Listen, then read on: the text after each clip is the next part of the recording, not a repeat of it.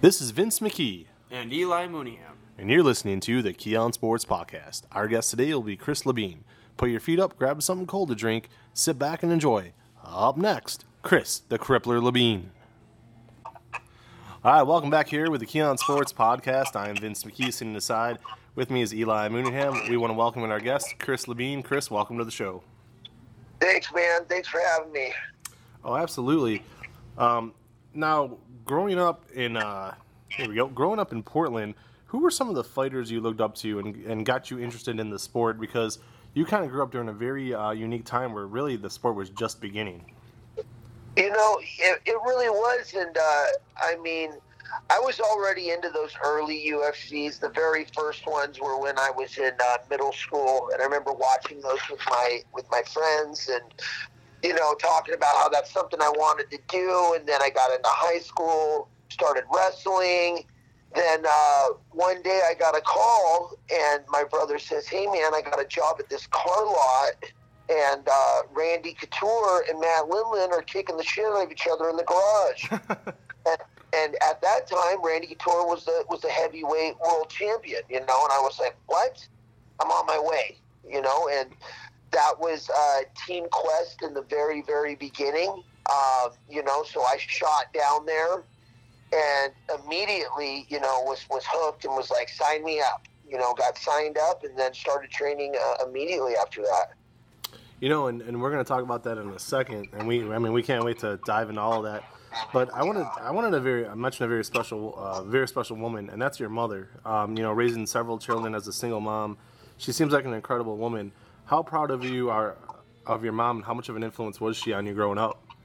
Man, I think you read the. Uh, you must have read somebody else's bio, dude. Oh, no, I, I'd read something that, that said you were raised by a single mom, so my, my, my fault there. Raised by a, a single mom that you know, more or less a meth head, you Ooh. know, in a tweaker house. Um, she really didn't. She really wasn't there for uh, for me much growing up. You know, I mean, she had her own struggles. Don't get me wrong; she still does. She has her own battles, and and you know, with age, I've come to realize that you know she was suffering more than more than us. You know, but uh, but my childhood was, was rough because of that. Oh, I understand. My, my apology. Here's Eli. Hey, Chris, Eli Mooneyham here. Um, What up, man? hey, nothing much, man. I, I had to ask you. You, you turned pro in 2002, and you went on an absolute tear, honestly, to start that show. Um, to start, uh, to start off with your career, you won first of your 10. Uh, excuse me, you won your first 10 out of your 11 fights, and you, including the WEC middleweight championship. Eight of the 10 wins came by way of KO or submission. What what what were what were you doing, Chris? What what let you get that hot start?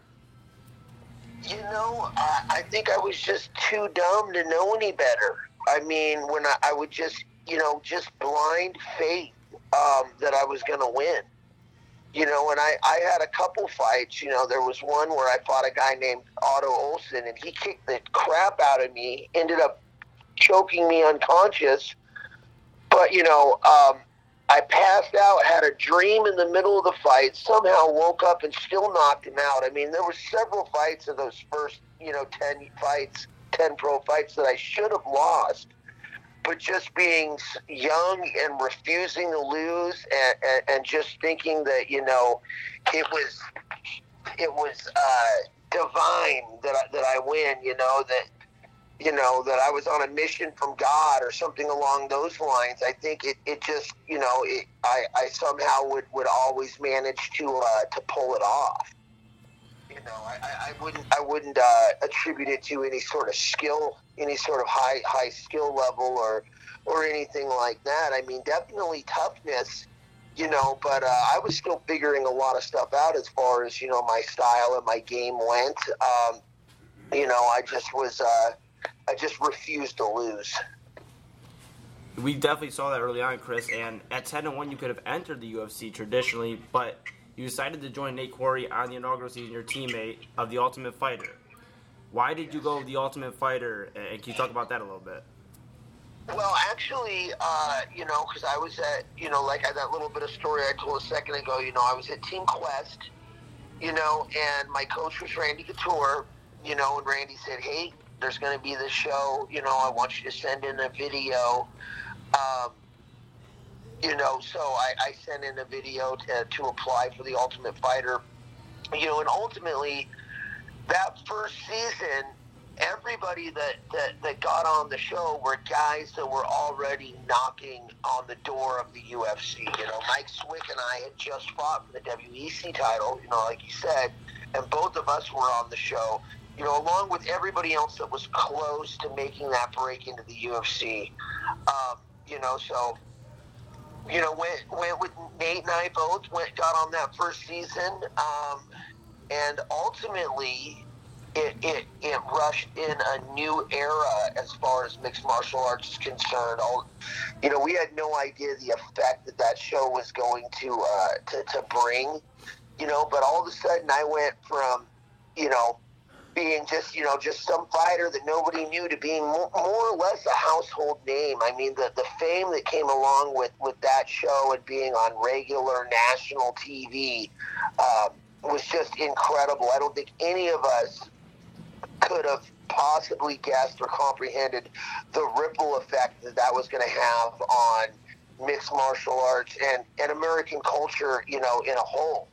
You know, so ultimately, um, I probably could have just went to the UFC, but I'm glad I did the show because I think the show really allows people to, you know, fans to get to know the fighters and really get behind the fighters, get to understand their personality, and they kind of relate with you better. And I think that that ultimately helped me through my career. And Chris, I got to follow up with this one how was the house the first time you everybody the first reaction when you watch the show is everybody's so like in awe of the house. I, I just want to know what was your first reaction when you saw the house? Well man you know like i was saying bro i grew up in the ghetto you know? I grew up in you know my my bedroom the wall was falling off the back of my house and snow was blowing in. Most of the time we didn't have power or running water a lot of the time in my house so yeah, man, it was something beyond what I what I had ever seen at that time. You know, I thought it was amazing then. Now, looking back, I mean, it was a nice house. It was a nice house. It, it wasn't, you know, like a Scarface mansion. You, you know what I mean? But but it was a nice, legit house. You know, but at the moment, I thought it was the most incredible thing ever. You know, Chris, uh, you know, I myself watching it at the time as a fan before I became a journalist into this industry, you know, you were a favorite of mine from that show. Uh, just you know, watching your your journey into the show and everything that went on. So I wanted to ask you this question because I've talked with Gray Maynard, who appeared on the Ultimate Fighter a few years later, and some other guys as well. I just want to know: Did they? Do you feel like they portrayed you in an accurate light? And was there a legitimate beef between you and Josh Koscheck, or was a lot of that they were just producers trying to produce something for TV? Well, so here's the thing. You know, um, if you film somebody 24 hours a day to make a 40 minute video per week, you can portray them however the fuck you want to portray them. You want to make them look like Gandhi, you can do that. You want to make them look like the biggest dirtbag on the planet, you can do that. You know, and ultimately, you know, you said it, produce producers. You know, what do you need producers for on reality TV? So there's absolutely, um, you know, a planned character arc that they plan into those kind of shows. You know that that you know they wanted to show growth and whatnot in my character. I understand that. That's how TV works. Um, you know, but but ultimately, you know, I would say, you know, yeah, in a lot of ways, I was that asshole that they portrayed you know, and but but they did, you know, as far as training and being a good training partner, I was I've always been a great training partner, and everybody's always surprised when they work with me, like, wow, he really helped me out, da da da. You know, so I mean, they portrayed me. It wasn't false the way they portrayed me. Everything that they showed, I did. You know, but they portrayed me in the manner that they wanted to portray me in. You know, another unique thing, and I, I feel, uh, you know, my, my good friend is, is uh, Mike Goldberg, and me and Goldie have talked about this a lot over the years. We feel like that initial cast of the Ultimate Fighter was the greatest of all time, and I'm gonna give some of my fans at home, our fans at home, uh, just a little roster. A few names on that was Josh Koscheck, Diego Sanchez, Kenny Kenflo Florian, Nate the Rock Quarry, Stephan Bonnar, and Forrest Griffin, just to name a few, along with yourself. I mean, would you, you know, looking back on it, 2020, would you really say like, hey, that might have been the greatest assembly of MMA talent under one roof? Yeah, I, I mean, well, aspiring MMA talent at the time. I mean, we hadn't achieved what we were going to go on to achieve. And again, I think that had to do with the fact that it was the first season and you know they had all you know they selected from guys that were already knocking on the door of the UFC. You know, then you get down once you start getting towards season 10 and they're, you know, you know, and they're doing two shows a two shows a year with you know twenty plus guys on each season. You're looking at forty guys a year. There's not that many people, True. you know, that are that are at that skill level. So you so you started to see the the median skill. I mean, don't get me wrong. You had your standouts, you know, for sure. You had your Bispings, you had your Kendall Groves, Ed Herman, all all these guys that, that ultimately went on to have great UFC careers, but but nothing like that first season. Coming out of the show, you know, you had a lot of momentum. People knew who you were now, national level. You come out on an absolute tear, and it's funny because I, I saw your tweet the other day, and I already had this question ready to ask you, so it works out perfectly. You come off that show, you win five straight fights, improving your overall record to 15 and one. Do you feel, looking back on it now, do you feel that had the UFC not signed Anderson Silva, the shot at Rich Franklin's middleweight championship would have been yours without even having to have that fight with Silva? Yeah, I mean, um, you know, before I fought Silva, Dana came up to my room. He calls me up. He says, "Hey, man, I got a, I got a gift for you. You know, I'm gonna come up to your room and bring it to you." And I'm thinking, "Fuck yeah, right. Dana's bringing me a gift. You know, so Rolex, something." How you doing? No, man. Dana shows up to my room and he's got a fucking belt buckle he got from American Outfitters that says, uh, what did it say?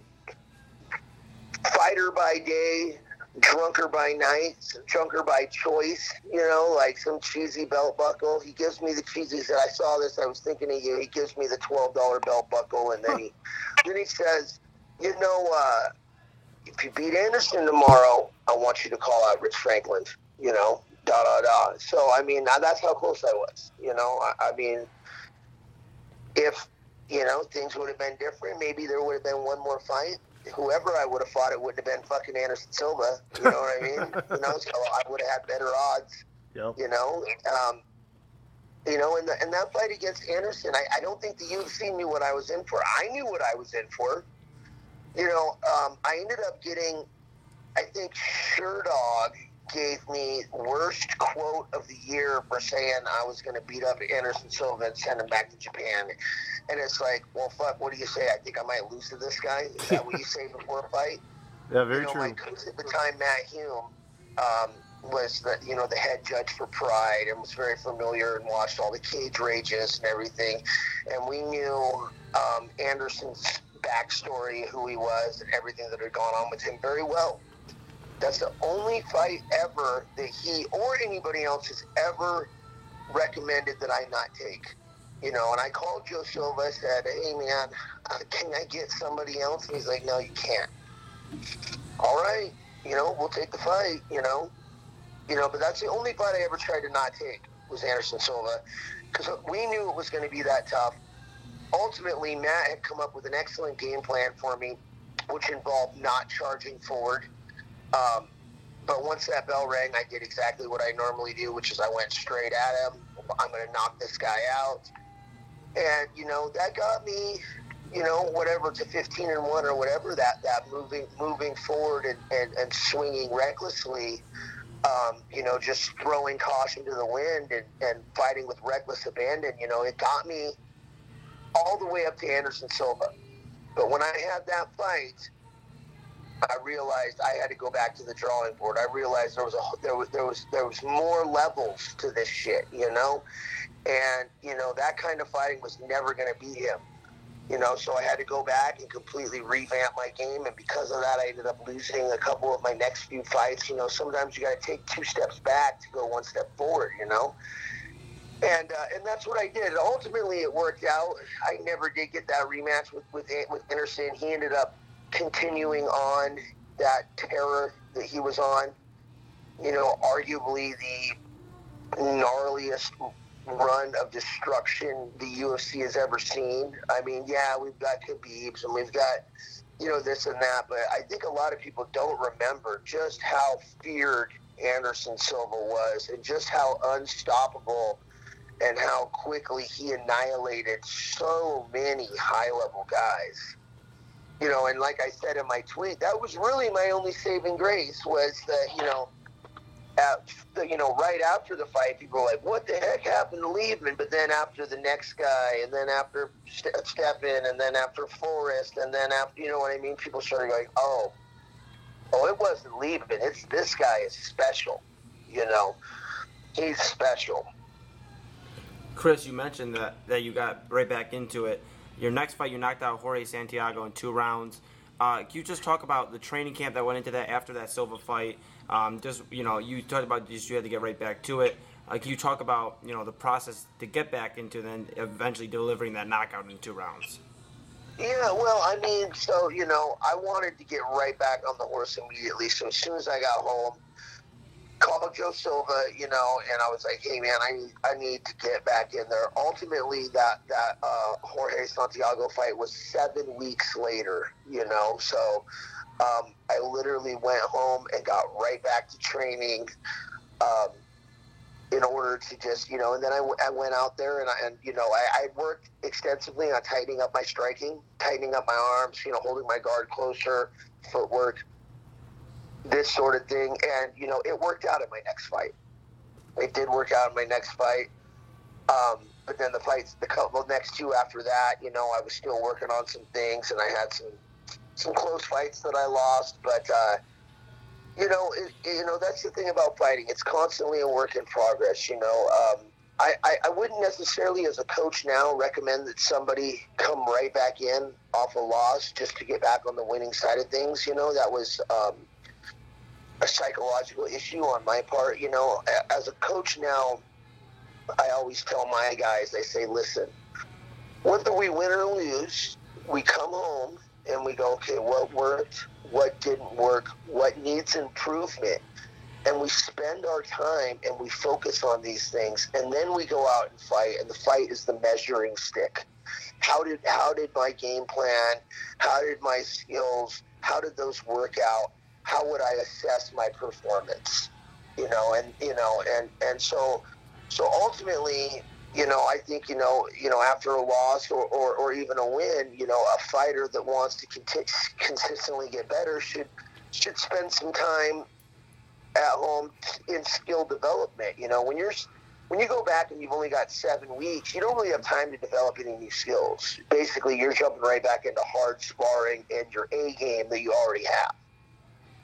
Yeah, no doubt about it, and that's what I want to talk to you about because you know, after that stretch, you know, a three and four stretch, you went on a 15 day run that diehard UFC fans still talk about today.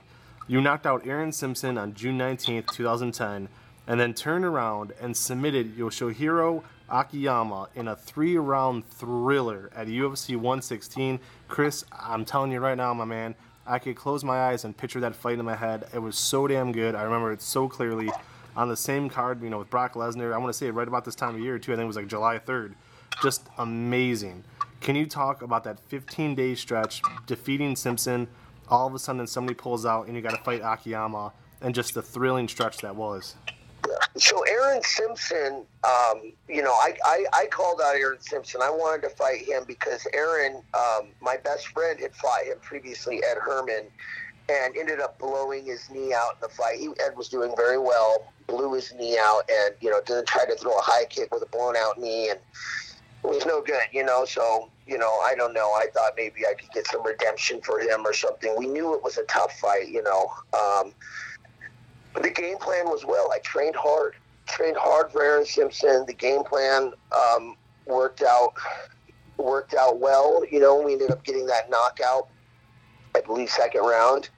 Um, you know, and then uh, went out, celebrated in Vegas that night, flew home, ordered a large pizza, was sitting on my couch eating a large pizza, and um, that's when I got a call from the UFC, you know, and they're like, hey, we want you to take this fight. And I'm like, you guys are out of your mind. I'm not fighting in 15 days. Like, I, you know what I mean? I just got through a training camp, you know, and then more or less they wouldn't take no for an answer they threw me they threw me some extra money and you know ma- made me a deal that i couldn't refuse and i was like all right dude yeah let's fuck it let's do it you know so um so akiyama you know the the, the, the issue is i had no time to prepare for a guy that fights with his style also um you can't peak twice. That's why they call it peaking. You know, you, you, you have to train your, your body and your, your timing, your cardio, your weight,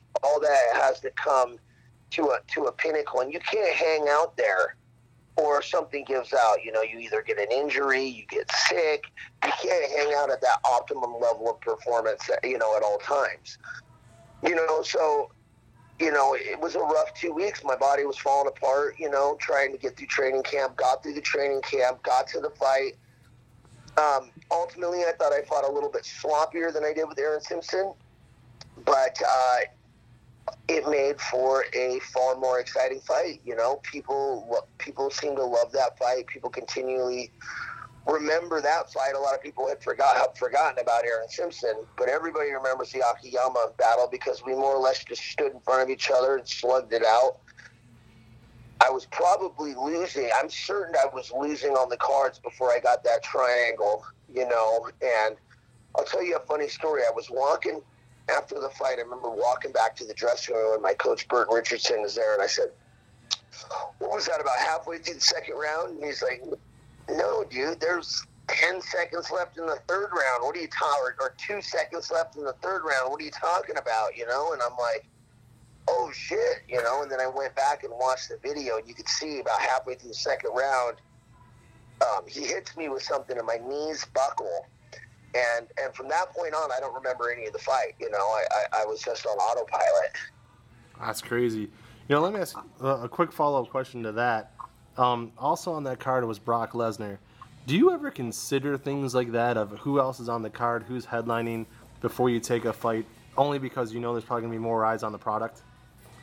No, no, never. It's never. It's it's never mattered to me. All, all I care about is uh, my opponent and my career.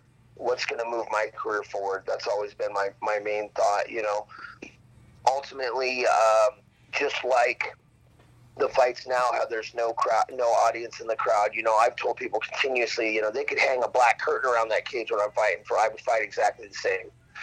You know, um, there's a guy in there trying to tear my head off. You know that that and and when I'm in training camp, that's who I'm preparing for. You know, and when it comes fight week, that's who I'm thinking about. And when I get in there with the cage in the cage, that's who I'm going to get in with, and that's that's who I'm fighting. Everything else is irrelevant in my mind.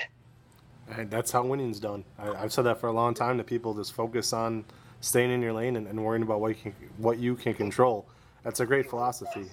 You know, you've only got so much energy to give. You might as well give it all to what you can affect. Yeah, I agree completely. Now, your last uh, big career win came against an MMA legend in Wanderlei Silva.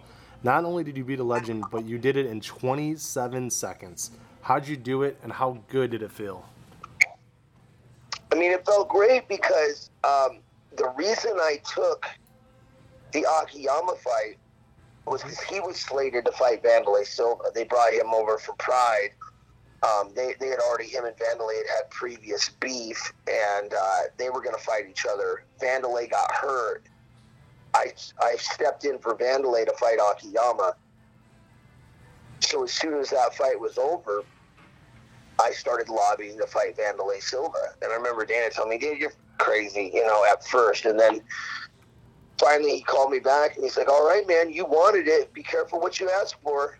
You know, we're going to, we're going to give you Wanderlei, you know, and, uh, you know, ultimately I, that's one of the, one of the, uh, few fights that I, I really didn't think I was going to win. You know, I, I more or less thought I was going to lose that fight, but that's not what mattered to me. What mattered is, you know, just and you know, Wanderlei was one of the people I grew up watching. I used to, uh, I used to walk across town to. There used to be this old Japanese toy store in uh, Old Town, Portland, and uh, he would rent me these bootleg prides that he videotaped off Sky Perfect TV over in Japan. you know, and that's how I became a Vanderlei fan. Was watching, you know, his old battles with Sakuraba and everybody in Pride.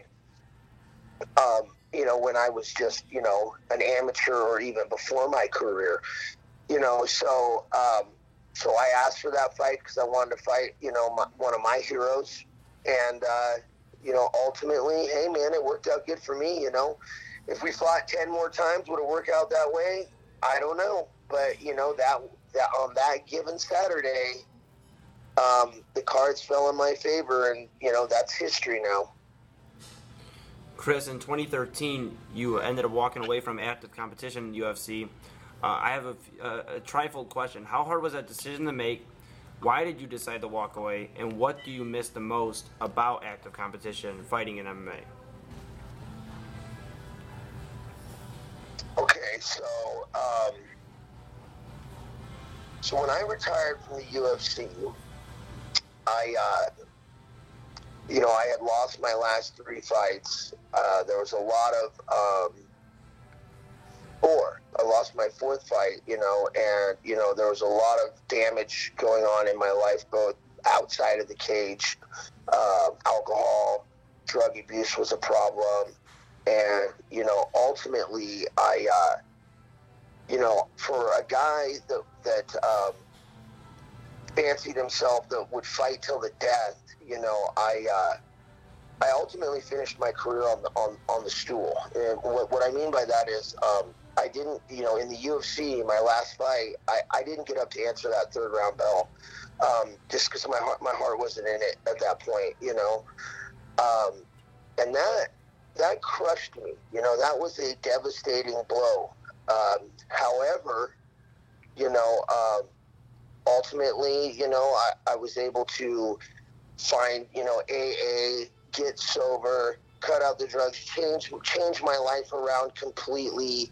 Um, at which point I, I was almost I signed a contract with Bellator, you know, and they told me that uh, that um, you know they, I went and did my pre-fight medicals, and they said, well, your your heart is failing, you know, you have a ejection fraction of fourteen percent, you know, and then quit the drinking, changed my life, went back to the doctor. She says, you. Uh, you know, you don't need a new heart, luckily now, but you, we need to put this pacemaker in, you know. And I was like, well, hey, can I do jujitsu if you if you put in that pacemaker? She's like, no, no, you can't. But but if you don't do it, you know, you have this percent chance that you're going to die this year, you know. So I went back and I talked to my support group. Ultimately, uh, decided not to get it. Continued to go back to the cardiologist and she kept going, well, you know, it's it's just a miracle. I don't know what's going on, but your heart is just getting better and better you know, most people's would plateau. Yours has continued to get better. And I, and I said, well, would you, uh, would you let me fight? You know, and uh, she said, uh, yeah. I mean, you're you're you're at the low range normally. You're you're healthy, and I, I would I would sign off on you fighting. And then that is when ultimately um, I got a call from the, uh, the the bare knuckle boxing organization, and so in bare knuckle boxing, I had three three fights uh, you know, my first fight was against Phil Baroni, first round knockout. Second, my second fight was uh, another first round knockout, and my third fight um, was a five round war. I ended up with uh, like 36 stitches in my face, broken orbital. They had to stitch my nose back on, but I was sober, and I didn't finish my combat sports career on the stool. You know, that's the most important one is that third fight to me. And uh, so that's why about two weeks ago, I, I, went ahead and officially retired from that because, um, you know, I, I, feel like, you know, I was able to uh, validate, is that the right word, you know, myself and show people the kind of fighter that I am, who I really am, you know, um, not that you can ever change the past or what happened with the UFC, but you know, to be able to go out there and have those three fights and then you know finish finish with a war where I had every reason to quit and I didn't. Um, you know, uh, you know, it was it was it was a victorious way of uh, finishing my martial arts career. So. So as of now, now I'm officially retired, and you know, time to move on to uh, to bigger and better things. But uh, but yeah, that's what happened. Chris, you mentioned your journey um, with alcohol, and I, I, had to ask you, uh, what encouraging words would you have for anyone battling substance abuse at this moment? You know what, man? You're you're you're not alone. There's it, it may feel like you're you're you're alone and you're by yourself, but you're not. There's a lot of people that have been through it and have probably been deeper and darker than where you are right now. And there there is a light that you can, you can you can get out, you can escape, you can break free. It's going to take some work, though. You know, it's not going to be easy. You know, so if you're willing, if you have the desire and you're willing you, you, anybody can do it. If I can do it, anybody can do it. You know, you're to need to, you know, go out, seek out rehab, seek out treatment, seek out other like-minded individuals. Surround yourself with a different with a different friends. Find a support group. Go to go to meetings. Get on Zoom. Go to meetings. You've got to do things. It's not just going to happen by itself. You've got to do things to make it happen. But it can and it will happen if you put your mind to it. Last question for you today, and thank you again for joining us here with KEE on Sports very much appreciated for your time, and we don't want to take up any more of your time, so this will be our last question today. You have a knowledge of the sport. You've been around it for a long time. You, you seem to truly know what it takes to win, what it takes to get ready for a fight, and what it takes to compete. Now that your in cage career's done, the bare knuckles done, would you ever consider a long term career in either commentating or refereeing? I am a referee. Correct. And Here's the thing, though. Would you consider, you know, just doing that for the rest of the time, or do you feel like you're going to go back, you know, at some point and try to fight again, or you just feel like refereeing, possibly even commentating down the road, is your final path? No, that's the plan. The plan for me is to referee. I've been a, a, referee out here in California for about three years. Right now, I work for CAMO, the California Amateur Martial Arts Organization. Ultimately, I, I need to work for CSAC uh, California State Athletic Commission. They're the ones that do the UFC and Bellator and the, the pro fights. So you know, I uh, that's one of the reasons I, I wanted to retire from competition because I, I do believe that fighting and refereeing at the same time is at some level a conflict of interest. You know, ultimately. Um, I love this. I love this sport, and you know, I, I've dedicated my life to it. And you know, I want to give back as much as I can. You know, I love the challenge of being being a ref. Um, it's far more difficult, far harder than I ever thought going into it as as a as a job, as a career. Um, but but ultimately, it's super rewarding. It keeps me in the loop. It keeps me attached. Keeps me around other other fighters and athletes and and martial artists, the kind of people that I love to surround myself with already. You know, so so absolutely, my goal is you know now is to focus on on my on my coaching and then also focus on my my career as a referee. Well, Chris, it's been our honor and our pleasure to speak with you today. We're going to go ahead and uh, put the recorder on pause for a brief moment. Thank you again. One second.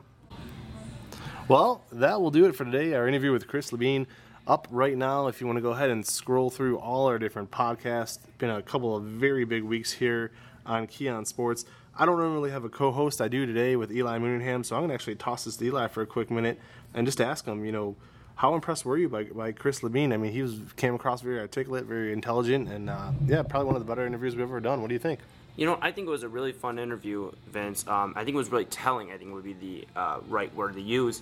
Um, I, well, not that it wasn't fun. It was really fun, but it was fun and it was telling is, is where I'm at. Like with I, that's what I gathered from it. I you know he had some really cool stories about you know the house, the Ultimate Fighter house, and had different stories about his fights and talking about just getting in the ring with uh, or the octagon rather with Anderson Silva and.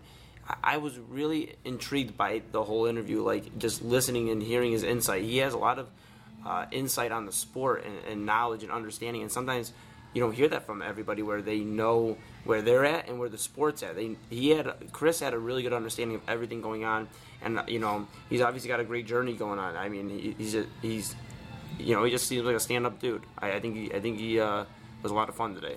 Yeah, I couldn't agree more. Um, you know, as a journalist, um, you you get the chance nowadays, especially us with KEE on Sports, with all the vintage stuff we do, um, to talk and interview guys that you watched growing up or you know as a fan and when you could cross over from fan to journalist and and bring both those angles into an interview and the guy comes across as well as chris did today it really is a pleasure you know there's nothing worse than when you, you meet somebody for the first time or talk to somebody for the first time that you watched on tv as a kid or even a young adult and really looked up to you and then they turn out to be a jerk i mean that's a terrible feeling and i've been through that a few times so to have you know chris come across as well as he did and i gotta see all of our mma interviews have done that they've been tremendous so before we um, send everybody home today.